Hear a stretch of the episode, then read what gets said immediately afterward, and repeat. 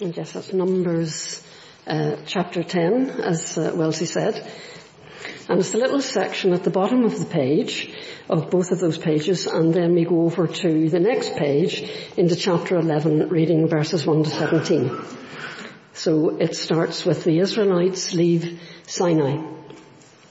On the 20th day of the second month of the second year, the cloud lifted from above the tabernacle of the covenant law then the Israelites set out from the desert of Sinai and traveled from place to place until the cloud came, to rest in the desert of Paran. They set out this first time at the Lord's command through Moses. Now the people complained about their hardships in the hearing of the Lord. And when he heard them, his anger was aroused. Then fire from the Lord burned among them and consumed some of the outskirts of the camp. When the people cried out to Moses, he prayed to the Lord and the fire died down. So that place was called Taberah because fire from the Lord had burned among them. The rabble with them began to crave other food and again the Israelites started wailing and said, if only we had meat to eat. We remember the fish we ate in Egypt at no cost.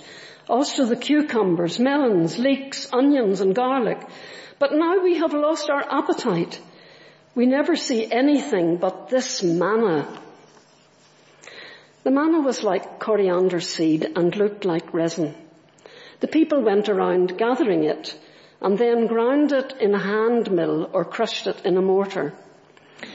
They cooked it in a pot or made it into loaves and it tasted like something made with olive oil.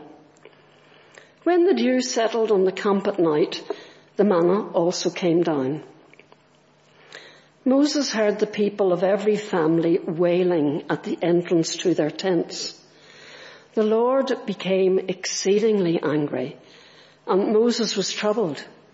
He asked the Lord, why have you brought this trouble on your servant? What have I done to displease you that you put the burden of all these people on me? Did I conceive all these people? Did I give them birth? Why do you tell me to carry them in my arms as a nurse carries an infant to the land you promised on oath to their ancestors? Where can I get meat for all these people? They keep wailing to me, give us meat to eat. I cannot carry all these people by myself. The burden is too heavy for me. If this is how you are going to treat me, please go ahead and kill me if I have found favor in your eyes. And do not let me face my own ruin. The Lord said to Moses, bring me 70 of Israel's elders who are known to you as leaders and officials among the people. Have them come to the tent of meeting that they may stand there with you. I will come down and speak with you there and I will take some of the power of the Spirit that is on you and put it on them. They will share the burden of the people with you so that you will not have to carry it alone. Thank you, Catherine. Uh, please do keep that passage and the whole four chapters that we'll be looking into open in front of you. Um, let me pray, and then we'll dive in to see what it has to say. Uh, Father God, thank you for the chance tonight to come again and hear from your word. Lord, I pray that you'd help us all listen. Lord, I pray you'd help us all hear from you. Lord, I pray that you'd help us all be changed by what we hear. Um, so I ask this in Jesus' name. Amen. Now I wonder if anyone in the room could name all seven of the infamous deadly sins. Do you reckon you've got that in your locker? Seven deadly sins? Norman, five, do you reckon? Six? No? Tough, isn't it, right? Can I go through them? Seven deadly sins. We've got pride, greed, lust, envy, gluttony, anger, and sloth. Seven deadly sins that again aren't necessarily biblical and you wouldn't find a passage, uh, scripture and verse that those um, seven sins would come under. But in our culture, those have become fairly well recognized as the worst of the worst, right? The deadly sins that we should avoid at all costs. Well, I think as we look at our passages tonight, that by the end of our time together, we might think that there's one missing. Our focus as we look at the deadly sin, the dangerous sin of grumbling. And again, we don't tend to think about it in that way very much, do we? Again, on the screen you can see the picture, isn't it? A picture that we've used quite often so far in our series of Mr. Grumble. There he is, one of the Mr. Men. And again, it's quite nice, isn't it, Mr. Grumble? Some good stories from the Mr. Men, and that's kind of the, the caricature we have of grumbling. It's something that we um, have a right to do. It's something that we actually, if we're honest, probably quite enjoy doing. And as a culture, um, as a nation, it's probably a bit of a British tradition, isn't it? A bit of a national uh, pastime to spend our time grumbling. I looked on the internet and found the top five reasons that people in the UK grumble. I wonder if you um, empathize with any of these. At number five on the list, waiting for a delivery that doesn't turn up. Number four, being too cold. Number three, being uh, people pushing into queues in front of you. Number two, getting uh, unwanted calls from call centers. And number one, all round bad customer service. We all do it though, don't we? Grumbling. As I look back at my last week, it's definitely been there. But again, don't be fooled by the nicey nicey Mr. Grumble image. Grumbling, according to our passage, is a very dangerous game. Grumbling against God, His goodness, His care, His provision. It's that type of grumbling that's as deadly as all those other deadly sins mentioned in the list. And in some ways it's probably even more dangerous as it goes under the radar. We don't necessarily see it as a sin. So it's important this evening as we look and hopefully have some clarity at the danger of grumbling, to put grumbling in its context, and that's our first point of putting grumbling, the grumbling of the Israelite people in its proper context. If you want to get your Bibles open and flick back to chapter 9, right at the beginning of our four passages that we're going to have a glance at this evening, you'll see in verses 1 to 3 that it begins with God speaking. God speaking to Moses through Moses to the people. And again, putting that in its context, the, the people have roughly been out of Egypt for two years after they've been rescued from slavery in Egypt, and they are at the foot of Mount Sinai, where God has presented them with His presence and His rules and laws in the Ten Commandments. And so God speaks to the people through Moses, and what does He tell them to do? He tells them to celebrate to celebrate Passover. God graciously reminds them right the out, from the outset to remember. He reminds them to remember. He says, look back. Look back at what I have done for you. That's the purpose of Passover. Look back to your time in Egypt and the rescue that I graciously provided for you, my protection over you my power in bringing you out of the land, out of slavery, and my provision for you ever since. Look back and remember my past grace. Right from the outset, grace, the grace of God is seen. Look back. But not only does God remind them to look back, He also in chapters 9 and 10 time and time again tells them to look around to look around at all the evidences of His presence, present grace with the people. Again, there's loads of examples. I could do a whole sermon just on the evidences of present grace in chapters 9 and 10, but I'm just going to zoom in on two. The focus on God's presence with them. Look down at chapter 9 verse 15, and you'll notice that you're introduced to uh, a cloud.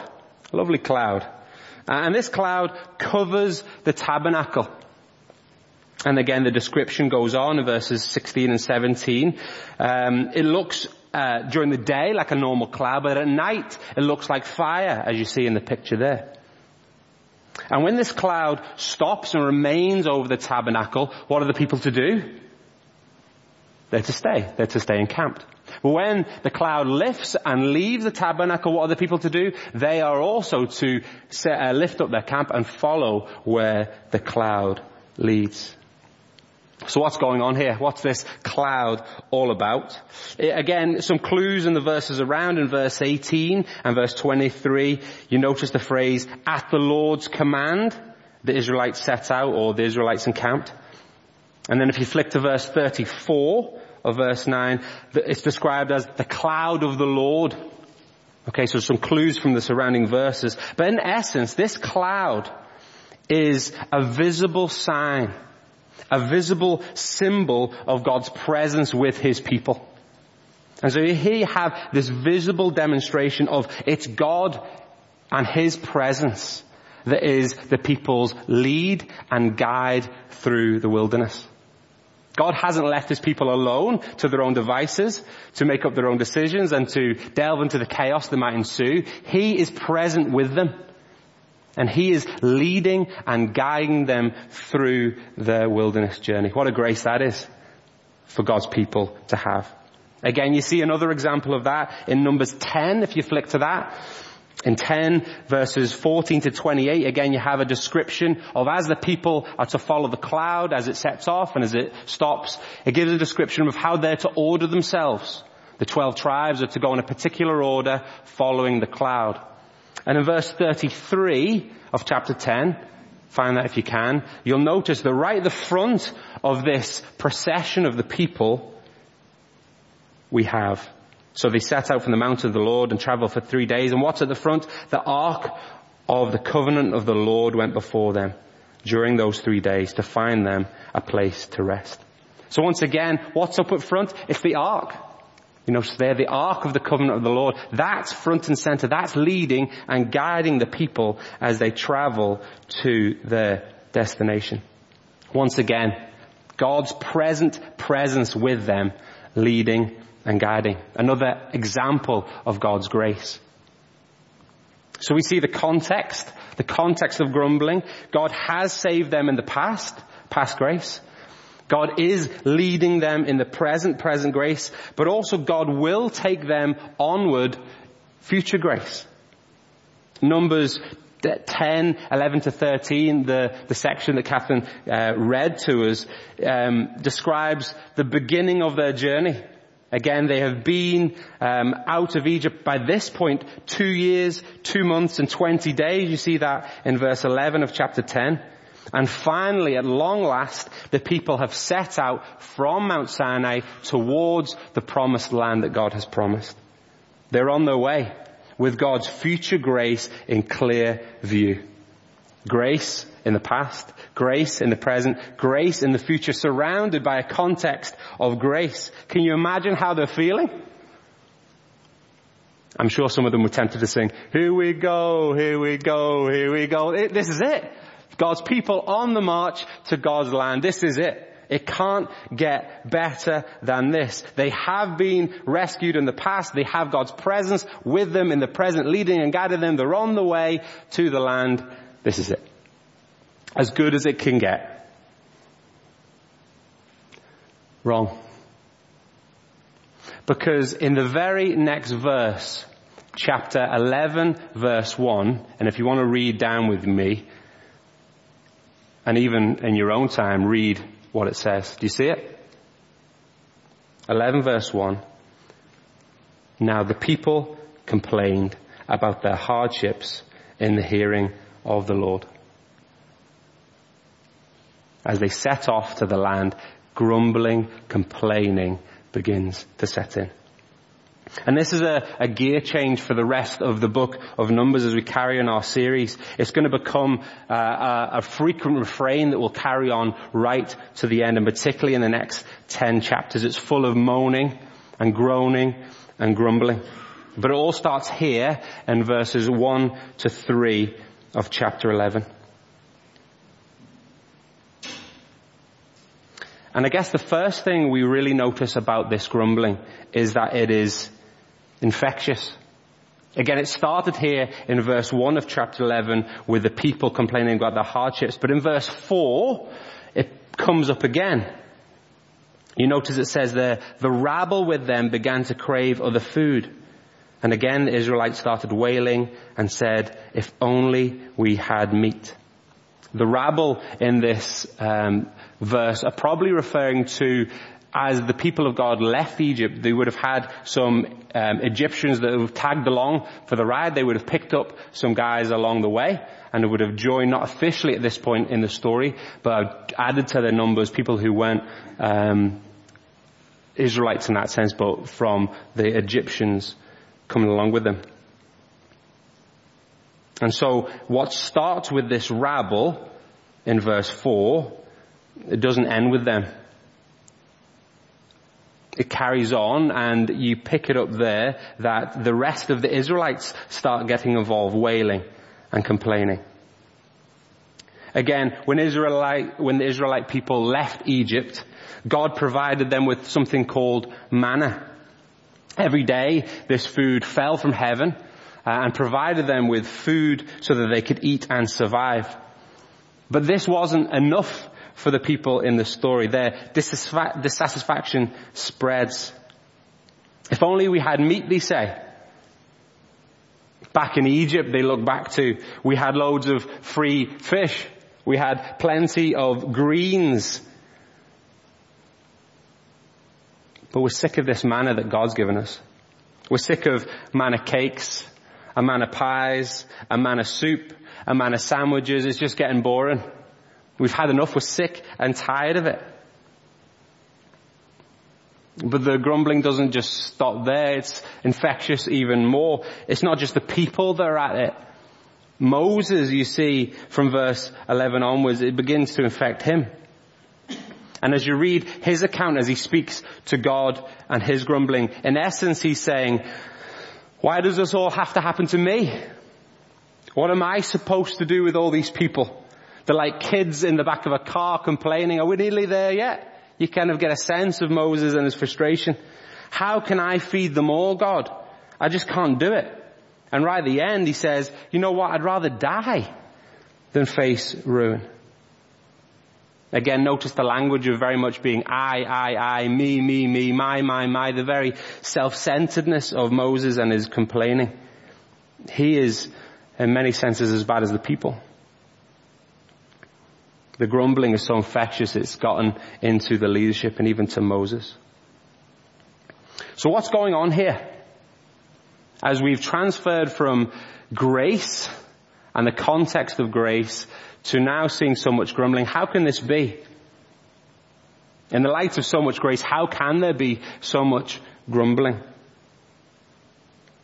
Well, I think the simple answer is they've forgotten all about grace. In the three days since they've set off from Sinai, they've had in, any, in many ways uh, spiritual memory loss well, he described it in his reading as a spiritual amnesia.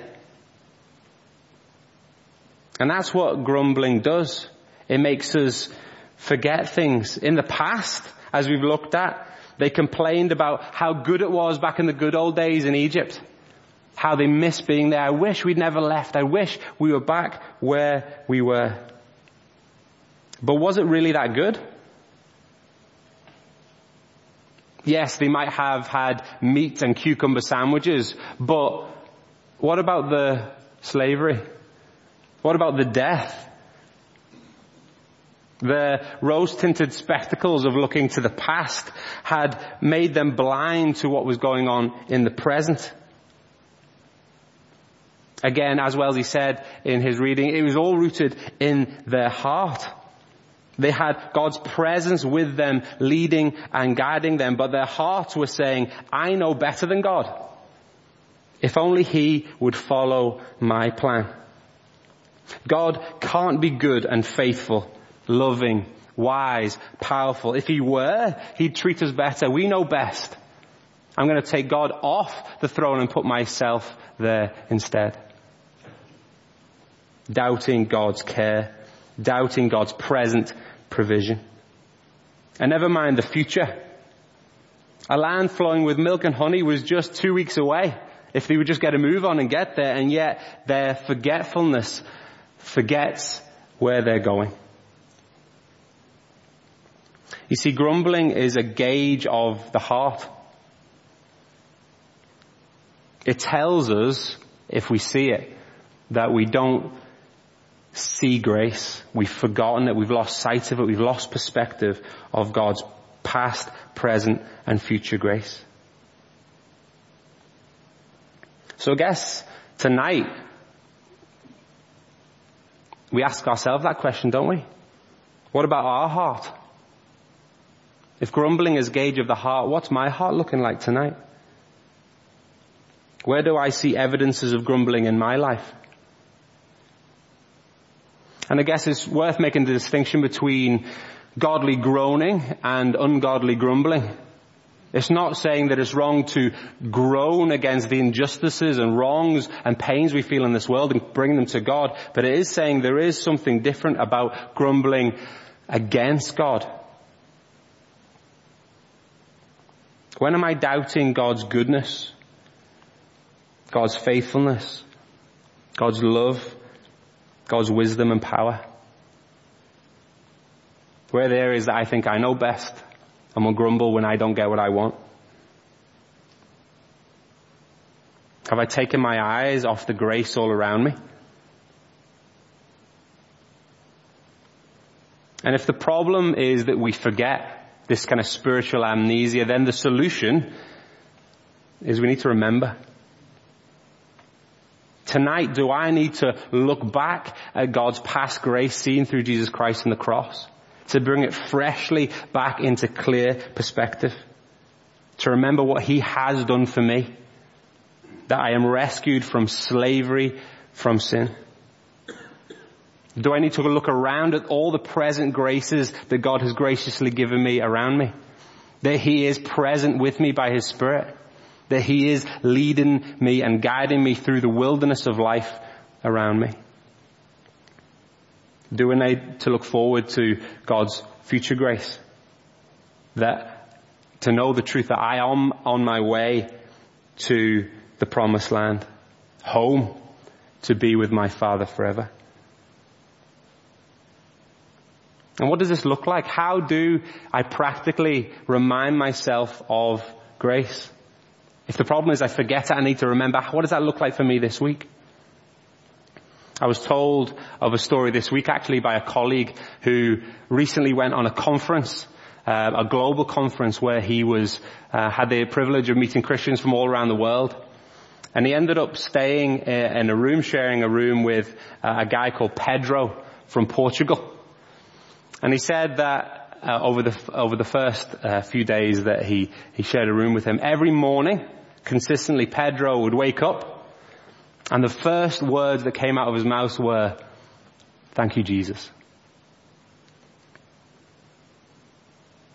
That's an encouragement, isn't it? To what is our perspective as we get up each day in the morning?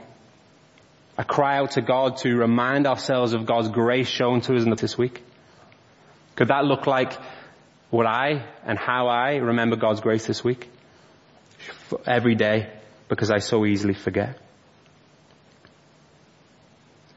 So as we've seen the context of grumbling, which is God's grace, and the danger of grumbling, or a heart opposed to God and His care, we finally come in to the response to grumbling. Because the question as we land is, what's God going to do? We've seen how the people respond to God's grace, but how will God respond to the people and their grumbling? Well, amazingly, it's grace. He promises and delivers exactly what the people and Moses asked for. Moses is demanding and asking for help, help and leadership to lead the people. The people are demanding for meat to feed them something other than manna. And God promises a solution to both problems. First, again, you see the promise to Moses to help, um, to give some men to help him in verse 16 and 17 of chapter 11. And then secondly, you see the promise of God to deliver meat to the people in verse 18. But again, God isn't just a God of promises, He's a God that delivers upon His promises. And so in verse 24 and 25 of chapter 11, you see Moses' demand for help is provided for. The elders are gathered, 70 of them, and the Spirit comes down to empower them and help Moses to lead the people. God graciously provides for his need. But with the people, it's a slightly different matter. At least Moses came to God and talked and verbalized his issues with God. The people themselves had just rejected God completely, as it says in verse 20, and started daydreaming about going back to Pharaoh and serving him. And so to teach them, God gives them what they ask for, but it's not quite what they bargained for. He gives them over to their cravings in verse 31. We see that happening as God brings them quail. But in 32, we see it's so much. It takes about a thousand, it takes thousands of people a day, a night, and then another day to collect all that God has provided for them. And then as they begin to eat, even before they have swallowed it, Many of them are struck down with a plague. They name the place where this event happens Kibroth Hattaavah, which is translated graves of craving. And I guess this should act as a warning to us, isn't it? As we read into the, the accounts of God's people of Israel, it should act as a warning to us of how serious God views sin and how serious God views grumbling. God is faithful to protect to his promises, but he will let people walk away and face the consequences of their choices. He will honor our choice if we choose to rebel against him. But the final thing I want us to notice as we finish comes um, between God promising to provide for their needs and actually delivering upon those needs. And you see there's a conversation that happens between Moses and God in verses 21 through to 23. And it's a significant, a significant exchange which really gives us an insight into the whole passage, a key to unlock what's going on here. In verse 21, Again, Moses says, Here I am among 600,000 men on foot, and you say, I will give them meat to eat for a whole month. Would they have enough even if flocks and herds were slaughtered for them? Would they have enough if even all the fish in the sea were caught for them? Again, we see Moses and his doubts of God being able to provide for the people. Surely there's not enough meat in the whole world to provide for this amount of people, says Moses. But God sums up the message of this whole episode in six words in verse 23. The Lord answered Moses, is the Lord's arm too short? You will see whether or not I, what I say will come true for you. God is saying to Moses, do you think my arm has lost its strength? Do you think my arm that has rescued my people from Egypt has suddenly gone limp? Or am I able to deliver upon the promises that I make to my people? And I guess the answer is of course he is. Of course God is able to deliver even in the midst of Moses' doubts. The God who brought the plagues on the world's biggest superpower at the time is not going to have trouble providing for his people now. And if the greatest deliverance was possible, then the people can trust him with this. And so for us, when we're tempted to have the same doubts as Moses, doubts of God's ability to care and provide, we need to remember the message that God gave Moses that God always delivers on his promises. no matter how hard they might seem. Let me finish with reading you Romans 8:23, which says this: He who did not spare his own son, but gave him up for us all, how will he not also, along with him, graciously give us all things? If God gave up his son for us, if Jesus came and died for us, if he has provided the greatest deliverance for us, surely he will give us everything we need to live as his people as we travel from here to the promised land. So let's not grumble. Let's keep God's grace in view and let's trust in the God who keeps his promises.